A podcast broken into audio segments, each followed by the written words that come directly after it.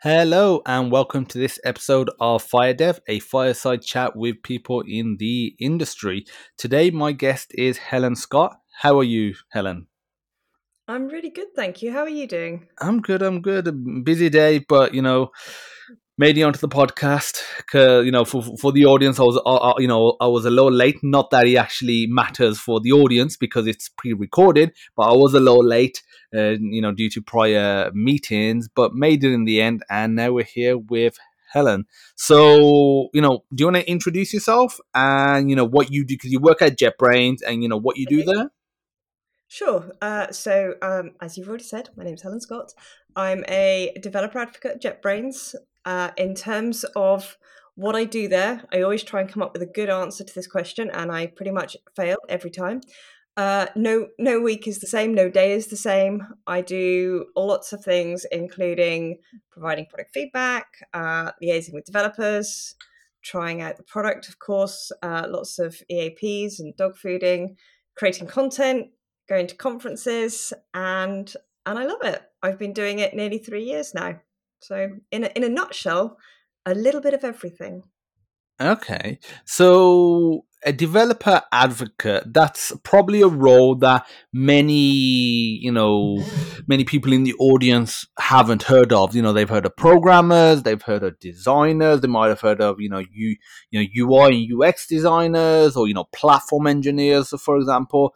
But developer advocate, they generally don't hear of. Like, how do you go about getting into that field and more sp- like obviously you've explained what you do within that field but like what's yeah. like if you was to see a posting for a job as a developer adv- advocate what would it actually say you know your day-to-day responsibilities and requirements would be it's a great question and i'm gonna go with the cop out answer of it depends because it really does uh, in my experience, a lot of, and it's it's not just in developer advocacy; it's in a lot of uh, roles within our industry.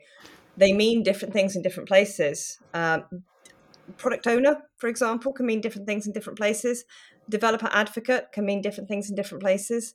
But fundamentally, most most developer advocates or developer advocates roles, at least the ones that I've seen, um, I've only ever done it in one place, of course, but the roles that I've seen are usually a mix of working with the community in whatever form that can, that may take. So that may take the form of conferences, blog posts, video creation, all all the socials. Um, also, you know, it doesn't have to come through a social media channel. It can be any channel, working with the community.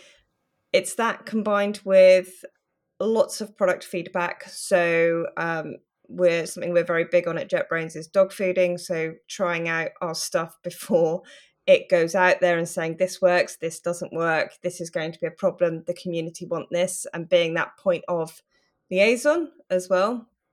And then, so yeah, what have I covered? I've covered uh, working with the community. I've covered working with the product and then your own ideas as well right? Sprinkling those throughout because you have experience you have ideas you you hear kind of noise on the grapevine what people are looking for what people want and you can feed all that back in because ultimately our job is to help developers right? That's that's our kind of bread and butter is if we can find a way to to help developers do what they do and be even more awesome than they already are, then that's great advocacy.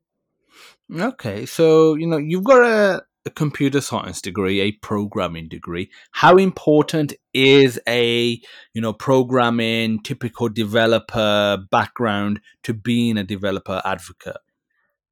Oh, developer advocates come from all walks of life. they really do. And I think it's wonderful because developers come from all walks of life. And if you're going to advocate for developers, then I think it's really important that you you you have representation from all the different walks of life that they come from as well. So, you know, my computer science degree was was very helpful. It gave me a solid grounding in a bunch of um, you know principles that I still use today. You know, let's call out algorithms. Who doesn't love a good algorithm? But it's not the only route into development. Of course, it's not. There's you know you can teach yourself. It's awesome. There's boot camps. There's apprenticeships. There's degrees. There's everything in between. Um, and they're all perfectly valid and fantastic ways to, you know, become a developer, uh, become a developer advocate.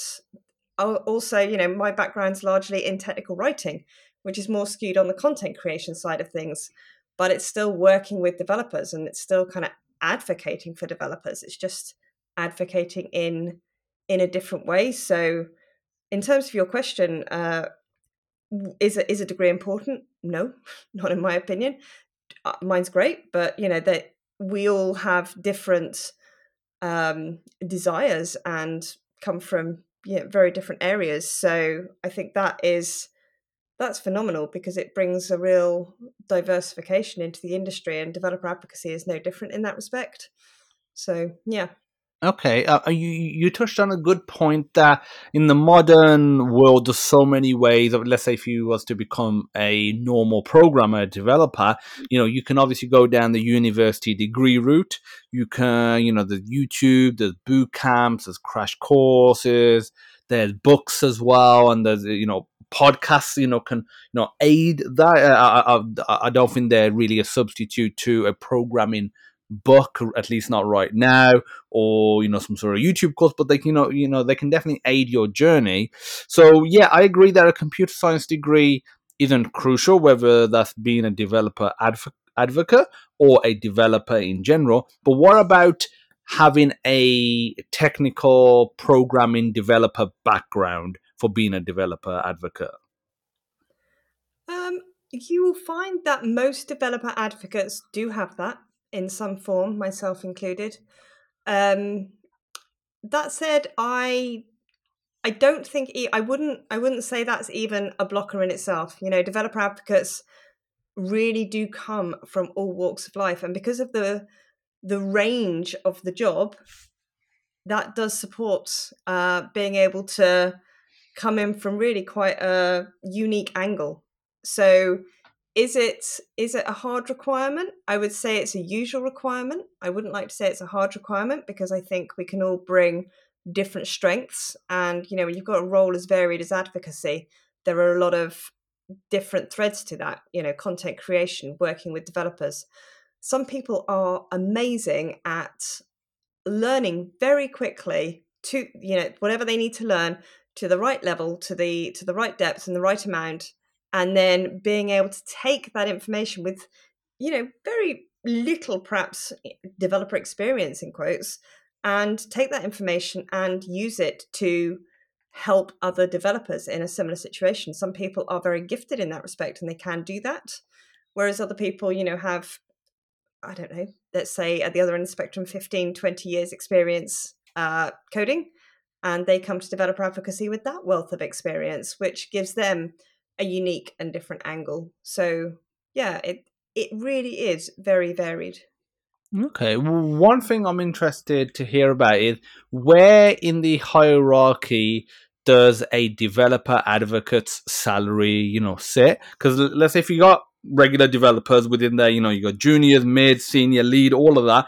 Above that, generally speaking, is you know the management level. Above that will be you know the the C-suite, the CEO, C, COOs, etc. And potentially above that, depending on the size of the company and the type of company, will be like you know board, you know, huge board members. Where is a developer adv- advocate sitting in terms of salary, generally speaking? I would say the best way to find that information out is to check out the surveys that the tech industry put out. So the two that immediately come to mind are the Stack Overflow and the JetBrains Ecosystem Survey both of those uh, I would say would be useful sources of information, as well as just the general. It sounds a bit, you know, cliche to say Google it, um, but my experience in this area won't be that useful for the listeners because I am one. So I would say, um, yeah, have a look at have a look at surveys because again, it's going to vary quite wildly in different companies. So that would be my advice there. Yeah, okay, I think that's fair enough. And as a developer advocate, how do you bridge the gap between you know, the technical side, so you know the mm-hmm. developers, for example, and the non-technical side, you know, end users, stakeholders, that sort of stuff? Because you do have the advantage of having the technical background, but like, how do you yeah. personally bridge the gap between the two? Um, the good news is you don't really have to. Because as a developer advocate, you're working with developers internally and you're working with developers externally.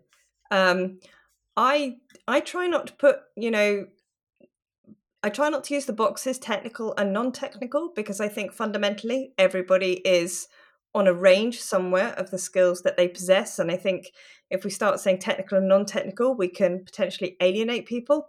Um, so for me, it's a case of everybody's an individual and understanding where they are at on their journey, what skills they have, what skills they're trying to learn, and what their struggles are as well.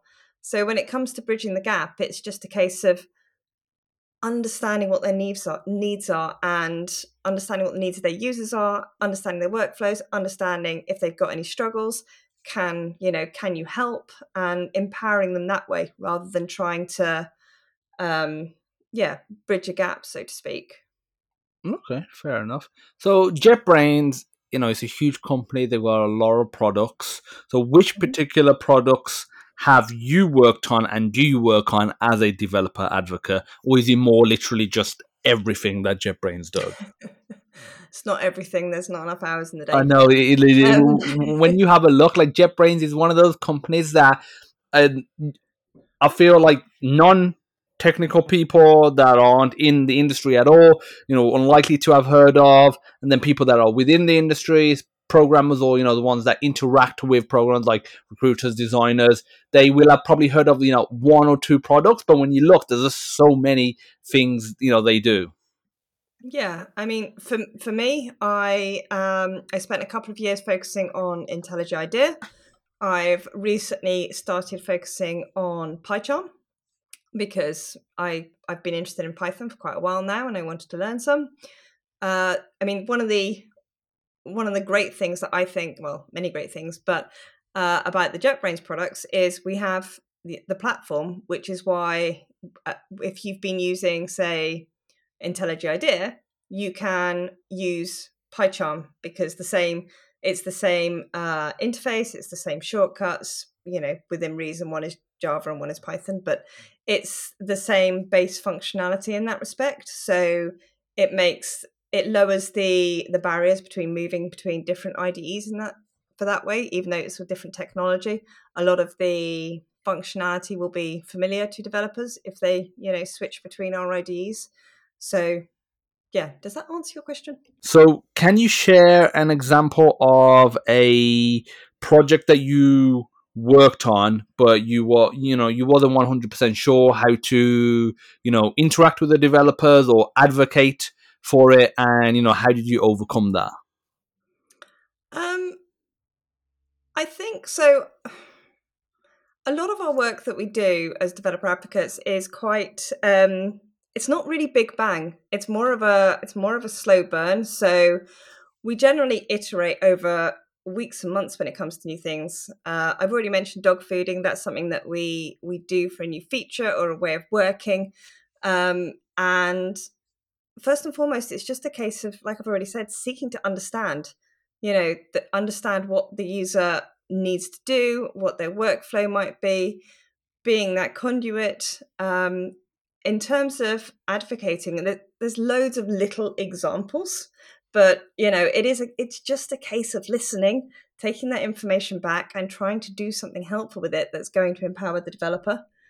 It's it's most developer advocacy work isn't big bang. It's more of a, an ongoing thread that every day we just strive to to do better and to meet the needs of our users. Okay, so you know, in this pursuit, you know, when you're getting feedback, let's say from external developers, for example, or even internal developers, how do you use that feedback to help shape the JetBrain products? How do we use it? We yeah. we listen to it first and foremost, and you know, we we take it back to the product teams, we discuss, we find out more information, and then we iterate. That's what it's all about. It's not just a case of putting something out there and then ignoring. It's a case of dog fooding it internally initially, seeing what works, what doesn't. Then it goes through a series of uh, EAP, so early access programs, to find out, you know, does it work? Have we hit the mark? Have we not hit the mark? And getting the feedback that way. So it's just a case of constant iteration. So how do you stay updated you know with the latest industry trends technologies uh, you, you, know languages you know etc because obviously as part of your job i'm sure it's important for you to know what's coming up you know what other companies yeah. are doing etc um it's a challenge it's always a challenge um, i think this is a challenge in any job whether you're a developer advocate a developer or a product owner anything um, because your time always gets super squeezed and it's impossible to keep up with every single you know trend or new thing. It's just it's just not feasible. There aren't enough hours in the day. Um, there are a few techniques that i use depending on how i feel. Um, i prefer reading to watching videos but i know many of your listeners will probably prefer videos. Yeah. But it's just finding a medium that works for you and fitting that around your schedule and life in general. You know maybe there's a little bit of downtime in the afternoon, kind of if you don't work with um, with America anyway, there might be a little bit of downtime in the afternoon. Maybe you can schedule just half an hour then to read a blog or watch a video. But it, is hard because you're often dodging meetings and other commitments and deadlines. So it's finding a medium that works for you, whether that's um, that's videos, blog posts, or something else, trying to carve out some time in your schedule that you know won't be overwritten or overscheduled and then you know making the time because time is all we have and we have to we really have to make that time um, to stay to stay on top and also you know, not go too deep into the rabbit hole unless it is required for our job and for a lot of developers it will be. You know we, we do have to go deep into the rabbit hole but not always. Um, conferences as well if you can get to attend conferences they're a great way of finding out kind of what's what's hot what's coming and getting a you know maybe there's a new i don't know front end framework for javascript and you, you need just a quick tldr a conference can be a really nice way of achieving that for example. Okay and as a developer advocate like how do you measure success? Because you know as a programmer you know ideally when you have like a, a, work item you'll have acceptance criteria and you can you know measure it against that. But what does a developer advocate measure their success by?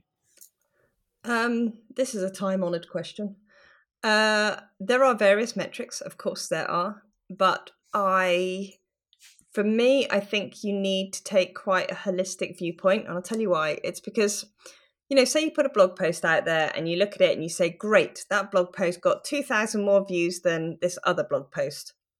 But what does that really mean? Does that mean that the blog post that you wrote was better than the other blog post? Does it mean that you posted on a Monday, whereas the other blog post was posted on a Saturday and nobody reads technical blog, blog posts on a Saturday? does it mean that what you wrote about was more interesting than the other blog post? You don't know.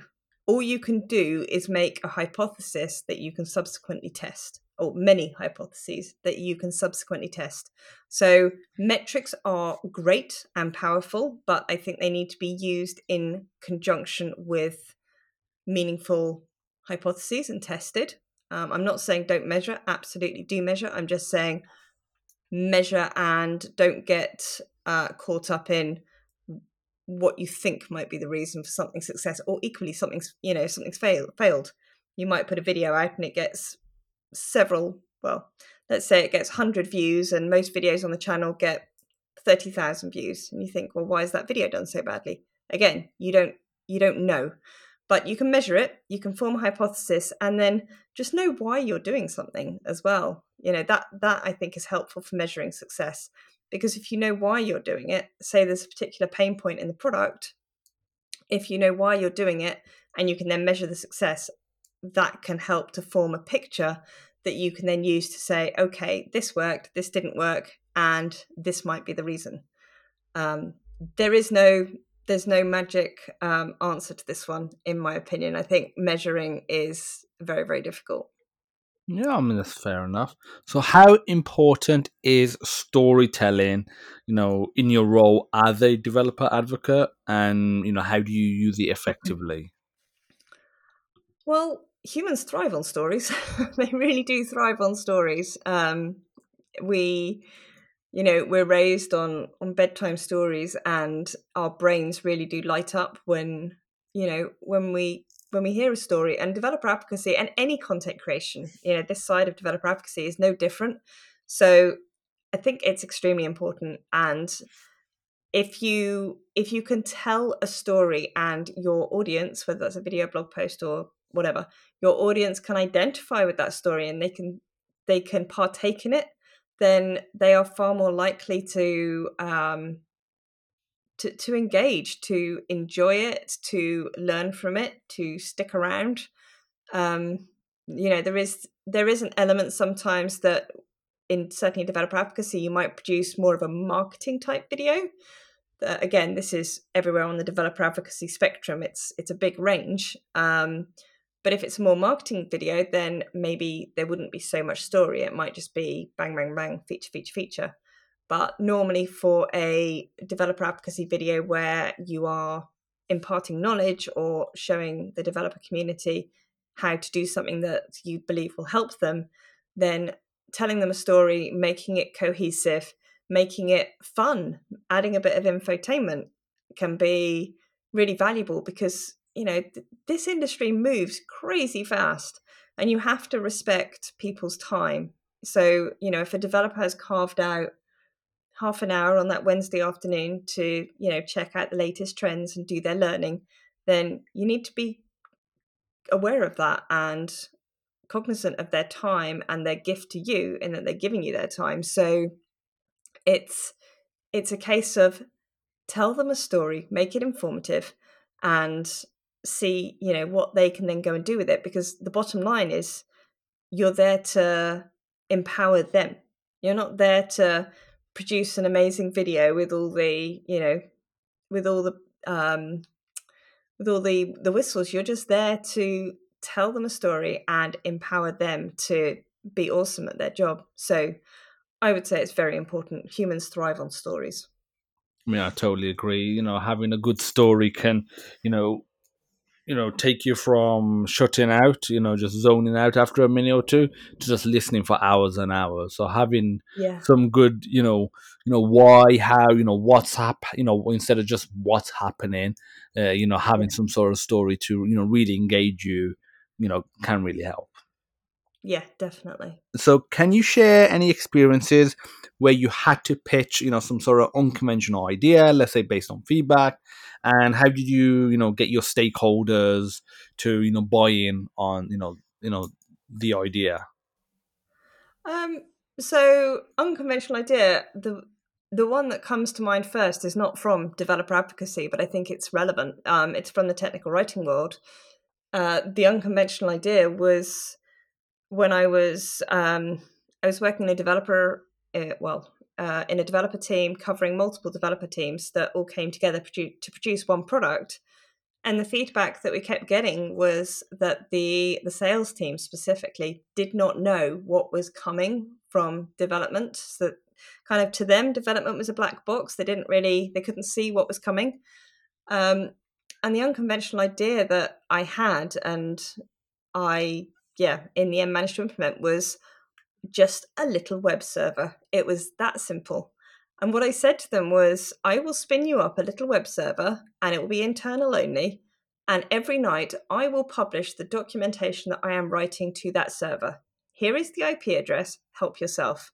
And I said 70% of it will be correct and 30% of it will not be correct. It will have errors, it will have typos, it will be clumsily written, but it will be there and you will be able to see what is coming up at a level in the product that wasn't available in the kind of high level here's what we're going to release in the next iteration of the product and there was a lot of kind of um not a lot a little bit of pushback to the idea because you know they they felt like that wouldn't solve it and how would you know, how would they know which 70% was correct and which 30% wasn't? I said, well, you know, respectfully, this is the best that I can offer. And the whole goal here was to make the development team a little less of a black box to other areas of the business. And I I implemented the web server and I did what I'd said I was going to do. I published there every um, every evening, And of course, some of the stuff was incorrect because what goes into a release bends and flexes, as you know, we all know, depending on what kind of you know way of working you're using. But ultimately, everything that was committed to a release, I don't know, two months before the release, rarely makes it for whatever reason. So you know, some features did get cut, but the sales team absolutely loved it because they could see what was coming. They had an inkling when they were speaking to their customers of whether or not something was going to be added to the product or changed or fixed. And it, it made everybody really, really happy in the end. So that was a big success for me. Okay. So, you know, when you get feedback, like feedback's not always going to be either positive or, you know, just something that you can easily not ignore and not act on but not take you know personally. Like how do you handle negative feedback you know or criticism from the developer community? Same way you handle any feedback. I mean feedback is is a gift you know? It's somebody it's somebody saying this isn't working for me you know what what can you do? And ultimately if somebody's giving you negative feedback there's a really good chance that they're frustrated that something something hasn't worked you know no product is perfect something hasn't worked. So you can then use that you can open the channels of communication and learn more. You know, we we all want to be heard. We want to be listened to. We want to be understood. That's a very human need so you know if you can seek to understand their point of view their challenges acknowledge the pain point you know if because regardless of whether it exists or whether they're doing something or they're trying to do something that isn't in the product or they're it is in the product but they don't know how to do it the fact is that it's a pain point for them right there and then. So acknowledge it and then do your level best to fix it for them. So it's yeah it, it really is seeking to understand because we are all human and we all want to be heard I think that's fair enough. So, can you talk about a recent initiative or project that you worked on that you're particularly proud of? Oh, um, I would say recently. What are we defining as recently? Um, I would say the the JetBrains guide, specifically the IntelliJ IDEA guide. So uh, we have a series of guides. Um, we have one per product at the moment, but we're we're looking at making some changes there. But the IntelliJ IDEA guide was was my project, so that's something that I created and I added a load of content to. And you know, going back to your question about how do you measure success, you you measure it, but measurements only give you part of the story. And I can make a hypothesis from the number of views that I see it gets that developers are finding it useful. Um, there was one mortifying moment a few months ago where I Googled something because I'd forgotten how to do it. And then I saw a video from myself on the IntelliJ IDEA Guide. So um, for me, that was a big success because I took it from nothing to uh, what I believe and hypothesize is a helpful repository of tips and tricks for IntelliJ IDEA. And I still, you know, I add to it, I update it, I, um, yeah, add new tutorials to it as and when I've got the time. So that's something I am really proud of is that project. So documentation, you know, like the you know the guide stuff, is something I feel like a lot of developers, a lot of companies, you know, do you know fall flat on their face on. They you know focus so much on the product, the service, and it, again, it, it, you know it's like commenting code as well. Like it's one of those things that it's almost like an afterthought. Like what advice would you give or tips and tricks to not only create good documentation but to do it in a way that you know you're doing it as you're going along or that you you know you're making sure that it's getting done. Instead of having let's say 20 new code files created components you know for example um, but they're not documented yet. Um good question. I think well there are lots of answers to this question um, i would say definitely there are some guiding principles that you can use. Um, firstly everyone can write. Um, doesn't matter you know what your your team structure is everybody can write. And whatever form that writing takes can be helpful. Uh, if you're if you answer the question from a technical writer point of view i would give advice such as be be integrated into the team as much as you can be. Um, the technical writer time will always get squeezed. So be be in there. Understand people. You know get get the information out of the developers heads because the last person a developer probably wants to see 12 hours before the release is the technical writer asking them about a feature. So you know go to the go to the stand-ups find out find out how the um how the the release is looking.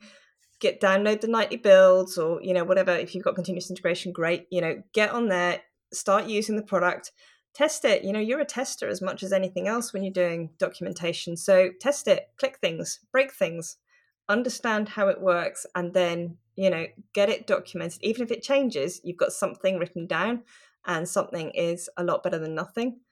Um, in terms of if you're not coming at it from a technical writer point of view I would say try different ways, you know, try different ways of working. Yes, everybody can write, not everybody likes to write. Maybe there's some people in the team who prefer writing over other people in the team. Maybe they'd like to take a little bit of a lead in terms of creating the documentation. Maybe the team want to create the documentation, maybe they want to use a wiki. There, this podcast would not be long enough to go into the pros and cons of a wiki, but for example, that's one option um, maybe they are moving more towards uh, a model where all the documentation will be uh, in the code base and stored alongside the code. Again, there's a whole bunch of um, pros and cons and ways of working associated with that one. But I would say everyone can write. Some people like writing more than others. Some people really like it, like myself.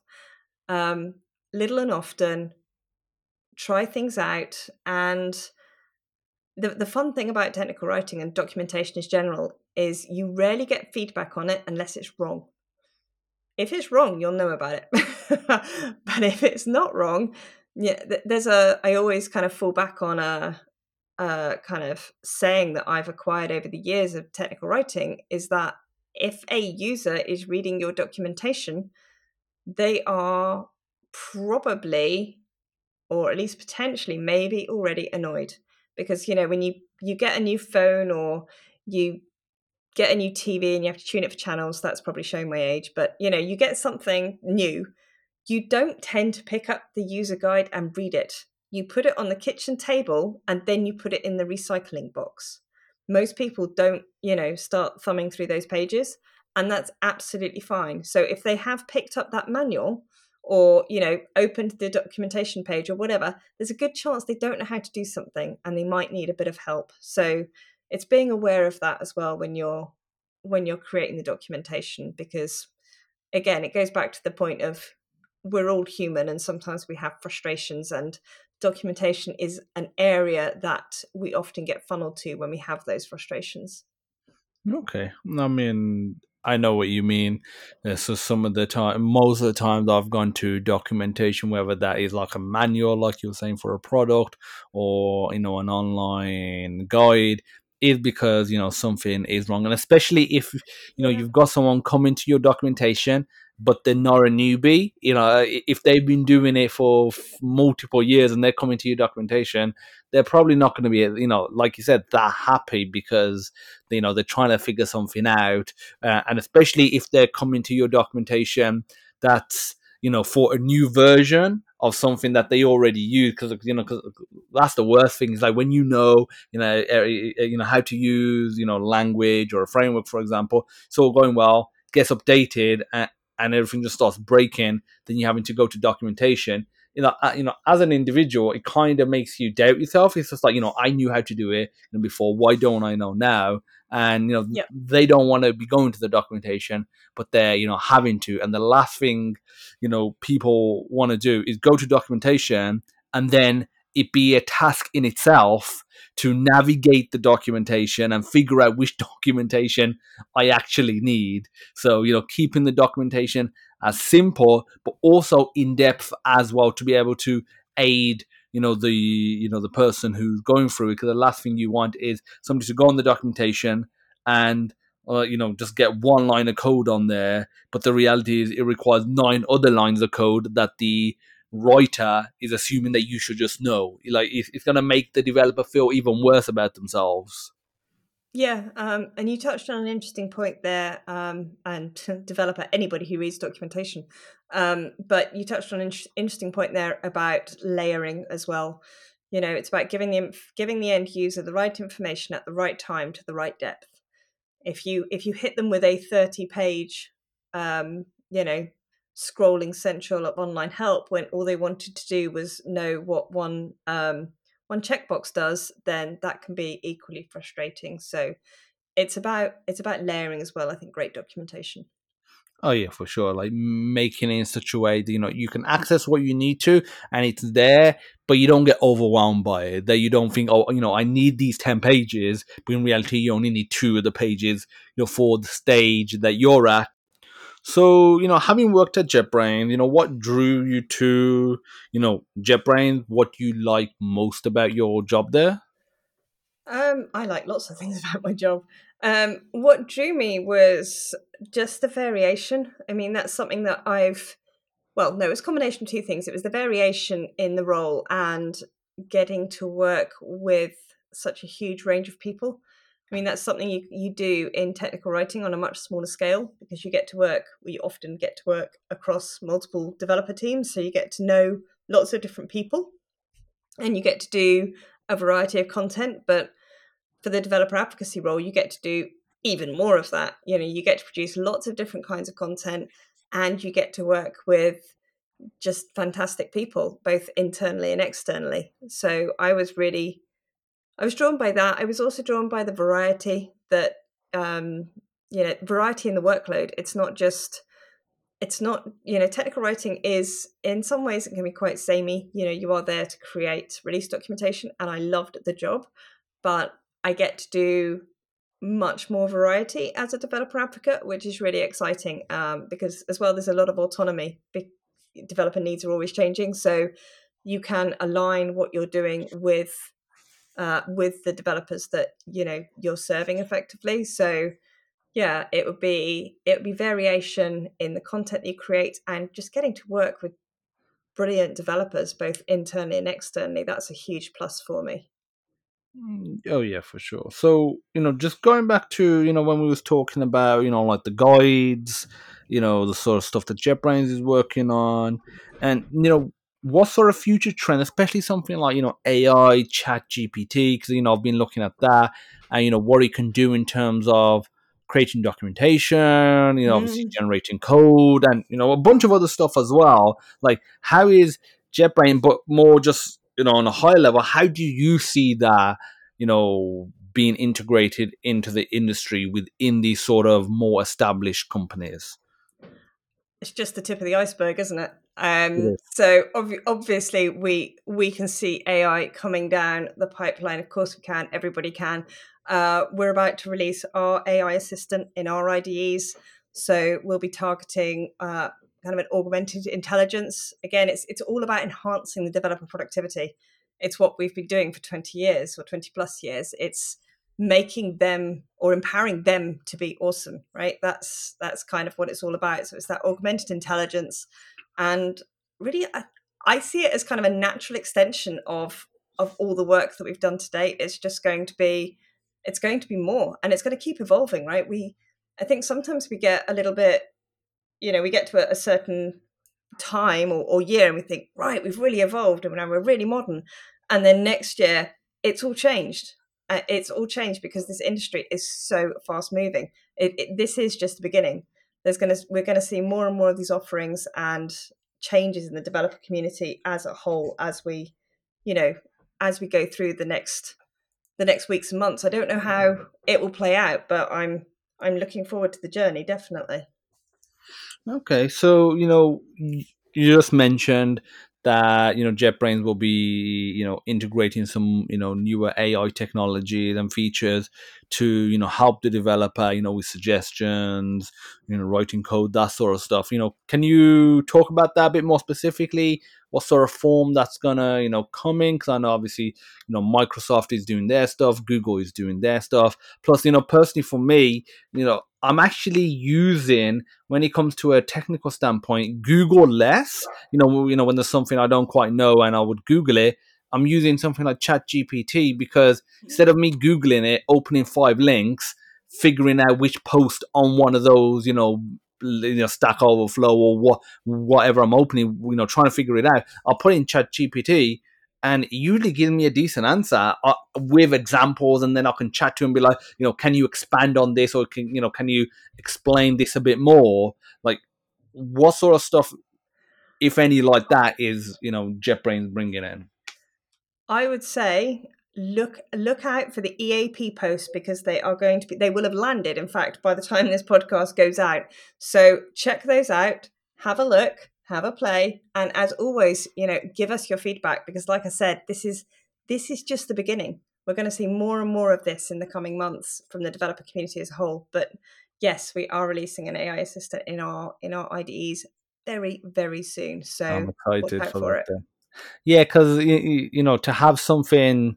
Obviously, again, I don't know exactly what form it's you know going to be taken in you know with the JetBrain stuff, but like just in general, to have something that you know you maybe you can have a bit more of a conversation around and instead of just being like you know here's a suggestion uh, you know you know if you can be like no that's not quite what i want this is what i'm actually trying to achieve you know to to provide it some more you know context instead because you know like you know like like saying if you have a squiggle under you know piece of code if you have like an error or a warning and then you, you know they might have a solution but the solution you know isn't quite what you want but with a bit of context the you know probably the IDEs currently that JetBrains has probably could provide you with a solution. It's just it's just giving you a pair of solution you know set of solutions that it thinks that you want not really ta- you know as tailored to you know what your specific you know scenario is.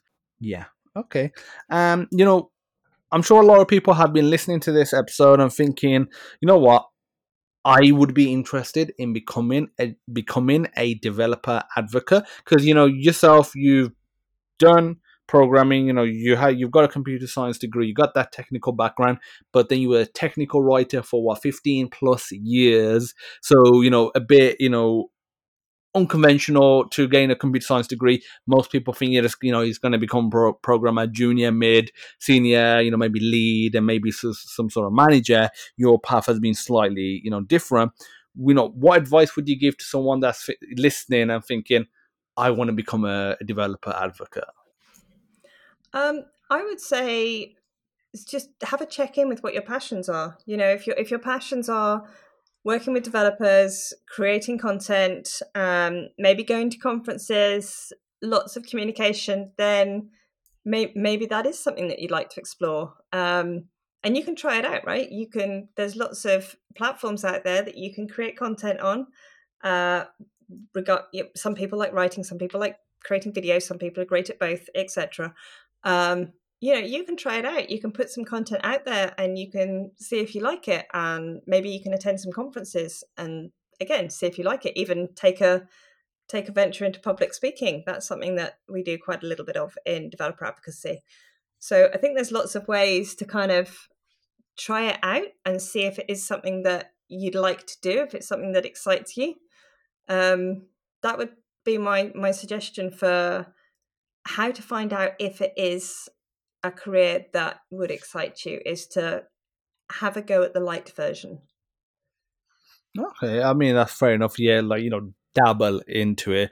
It's it's like you know, if you're becoming a programmer, it's one thing going from not being a programmer to you know getting a job full time to you know watching some videos, going on Codecademy. You know, if yeah. you're a web developer, doing some HTML, CSS, JavaScript yourself, you know that will you know give you you know a good estimation of is that even for you because you know there i remember uh, at uni, uh, it's a bit silly when you actually think about it. But at uni, when I was in my first year, I did a computer games programming degree, and there was a guy there, and he dropped out after the first year. And the reason he dropped out was because he didn't like the programming side of it.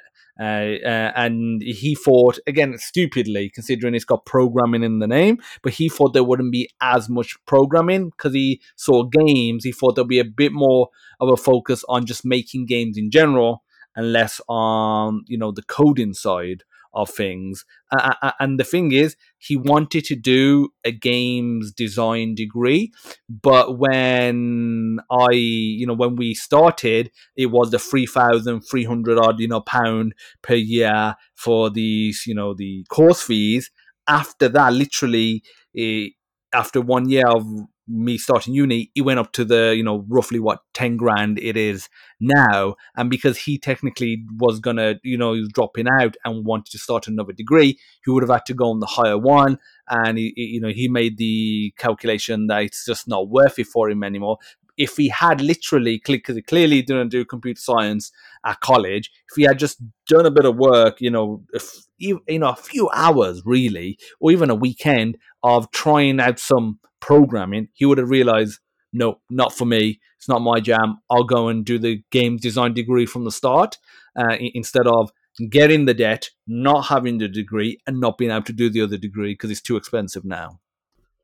It, it's a huge ecosystem out there. You know, that's what I would say. It's just because you have a computer science degree or you've taught yourself programming or you've come through a boot camp or all of the other wonderful paths that you can take into development there's lots of jobs out there that aren't pure programming if that's not your thing for many people it is their thing and they love it and that's fantastic but there's if you don't i would say the ecosystem is really really big and and that's great as well you know there's there's just so many jobs out there um, all i would do is perhaps add a note of caution about when you have a full-time job and life and a limited number of hours in the day I would be cautious of spreading yourself too thin, you know, as you're trying out. Perhaps my suggestion of put a blog post out there or make a video, or because it's um, it can be quite hard to fit everything in without extra commitments. So just be just be aware of your time and your mental health if you're going to take a uh, if you're going to try out a different a different kind of career or side hustle. Oh yeah, for sure. You know, you you've got to try these things out. You know, dabble into different areas. But you know, like you said, Helen, understand there's a limited amount of time, especially when you do get older. You do have commitments. You know, you got family. You know, you've got other responsibilities. You've got work. Uh, you know, and maybe other hobbies that you want to do as well. So, exactly. you know, you've got to you know weigh everything up. So, you know, that's all the you know questions that I generally have. I've got a few more generic questions that I always ask at the end of my you know podcast. And you know, actually, one that I have missed before I go on to the generic one. Do you have any like personal you know projects or passions related to tech that you you know you would like to share that you're working on? Uh, I wrote a book. uh, what's um, the book called for the listeners? Uh, it's called Getting to Know IntelliJ IDEA. Uh, I co-authored it with Trisha Gee, and that's available on both Leanpub if you want the ebook, and Amazon if you prefer um, a paper copy. So, yeah, was that kind of- done like under JetBrains? Meaning, was that something as part of your job, or was that just because no. you enjoy it and you just did it as an extra thing? The latter. Just the latter. It, did it yeah oh. did it on our own time. Um, and it's still you know just because it's it's done and it's published we're still working on that. We're going to be updating it in the coming months um, adding things as well you know new ui amongst other changes. So yeah it's uh, that's been well i think two years of a project that was. So quite a long project. Um, I think my only other passion really is learning, which again is probably something I've, I should have said a lot earlier in the podcast about developer advocacy. You have to keep learning. Um, you, you do. So, but that's that's no different to every other developer out there, I imagine. So, yeah, you have to keep learning, and that's I think if that's a passion and something that you care about, it it makes the job a lot easier.